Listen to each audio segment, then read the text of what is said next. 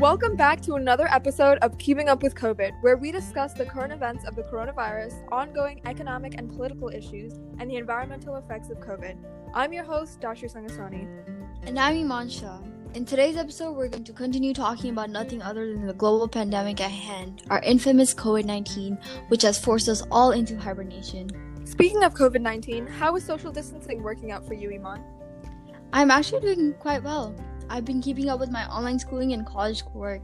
I've also been in touch with my friends and family through FaceTime. That's great to hear. It's amazing that despite the given situation, people are still finding ways to keep in contact with their loved ones.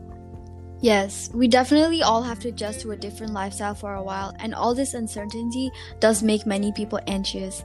This virus has single handedly wreaked havoc on the global economy, politics, and society. This pandemic has rendered millions jobless and significantly decreased consumption rates, restraining people to their homes all over the world. Exactly. There have also been many travel restrictions placed, and people are unable to see their family and friends.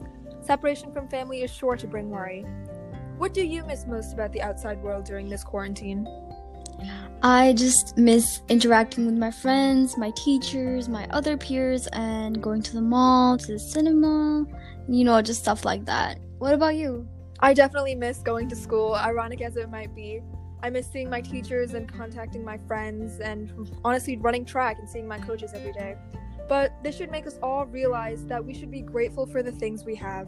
We shouldn't take little things like eating out, seeing your friends, and going to the movies for granted, and we should enjoy all the time we get to spend with our loved ones. I agree. The situation has pushed us all to think and do things differently. In all this chaos, sometimes we need to realize how to make the world and ourselves better for the future. We hope to shed some light and positivity in this situation during these uncertain times. Definitely. Personally, I've been focusing on my health and self care by making sure I have a balanced meal, working out, and so on, especially now since I have the time. Same here. And this may be the case for many of you. Something else I wanted to talk about was that social media has become an outlet where people can express their gratitude towards healthcare workers.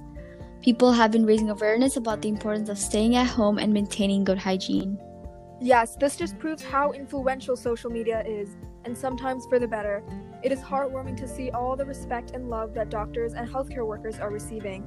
The daily risk they endure by going to work and caring for COVID patients is sure to inspire others across the world.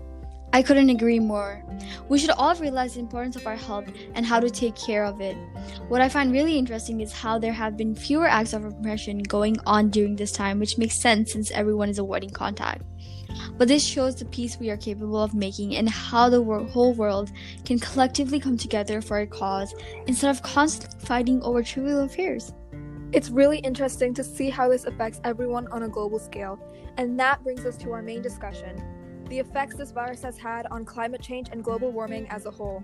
From China to India and even Italy, countries have been experiencing dramatic decreases in their carbon emissions and pollution rates due to the intensive lockdown implemented by their governments. I know I personally have seen so many images floating around social media of clearer waters that are shining in Venice, Italy, now that there is an absence of diesel powered boats and gondoliers contaminating the waters. Along with that, Iman, with the lockdown in place, the use of public transportation, aviation, and cars has decreased. Additionally, factories and businesses shutting down have impacted the environmental conditions as well. You know what especially surprised me though? Please enlighten our viewers. The place where we live, New York, has also experienced dramatic difference. According to Good News Network, as industries, transport networks, and businesses have closed down, it has caused a sudden drop in carbon emissions compared with this last time last time last year. Levels of pollution in New York have reduced by nearly 50% because of measures to contain the virus. Yes, and I noticed the subways have been closed in New York, and just New York in general has become very deserted. For example, Times Square just doesn't have the crowd it used to. But let's talk more about some international news. Some reports estimate that China's quarantine has saved more than 100 million metric tons of carbon dioxide emissions from entering the atmosphere, which is about the equivalent of what Chile produces in a year.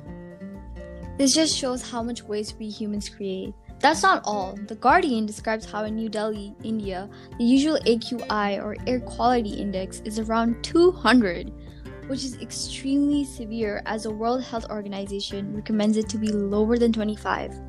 However, Since the lockdown, all traffic has come to a halt, which has resulted in a drastic decrease in the AQI to about 20.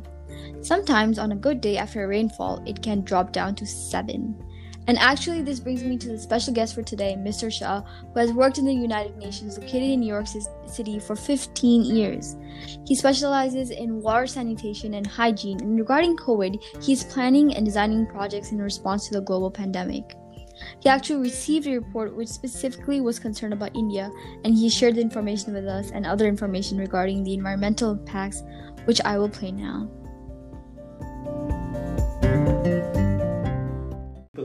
After a very long time they can see the Himalayas because of um, earlier they couldn't because of so much pollution in the environment. So, so that's that's one of the positive in, uh, impact. But beside that, I mean, if you categorize environment, um, if you have if you look at it from different angles, for example, noise pollution or air pollution, uh, so so from every angle, mm, those sort of pollutions have substantially substantially reduced.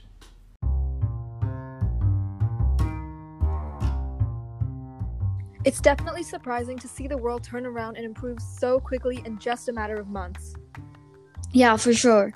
These are all signs that we are capable of reducing our carbon footprint. We just have to make it a priority. But I think it is also relevant to discuss how long these environmental impacts, which we discussed, will long for. And again, I had the opportunity to converse with our special guest about that and his opinions is and what his opinion is.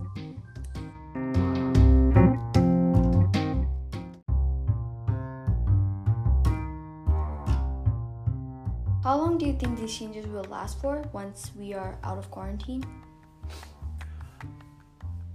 Look, I mean, it's hard to say because uh, we don't know how um, things would uh, come back. Uh, but I feel that there will be uh, definitely some improvements from pre COVID 19 situations because um, there, there are many uh, socio-economic impacts which will contribute towards the environmental impacts. For example, uh, people in a number of uh, companies and, and, and offices, the new normal will be working from home. When we are, because this time when we are now um, in the COVID 19 situation, it, it has also proven that uh, a number of uh, offices they could be run remotely so they could opt for like reduction in staff in the sense that reduction in staff in the office. So if they don't, if they are not required to come every day. Now you can see that this will have impact on traffic. So a number of uh, people, if they are working from home, they will not be taking their cars. They will not be using public transport. So it will have impact on the noise pollution and also on the, on the vehicular emission, etc. So, of course, it, it will not be the same as it is right now during the lockdown. It will definitely increase, but it, uh, my, my perception is, my idea is that it will not go back to the, the level it was before COVID 19, these type of uh, environmental impacts. Now, as far as industries are concerned, again, it depends a lot on the future priorities. What do people want? Because you know industries produce what people want. For example if if there is a reduction in the usage of cars so the car manufacturing will go down. Okay? Similarly if there are reduction in other products which are uh, produced by, by industries which are contributing a lot towards the global uh, emissions carbon emissions um, and of course those industries will have to close down but along with that, I think people will also see that there are certain benefits of having a clean and green environment.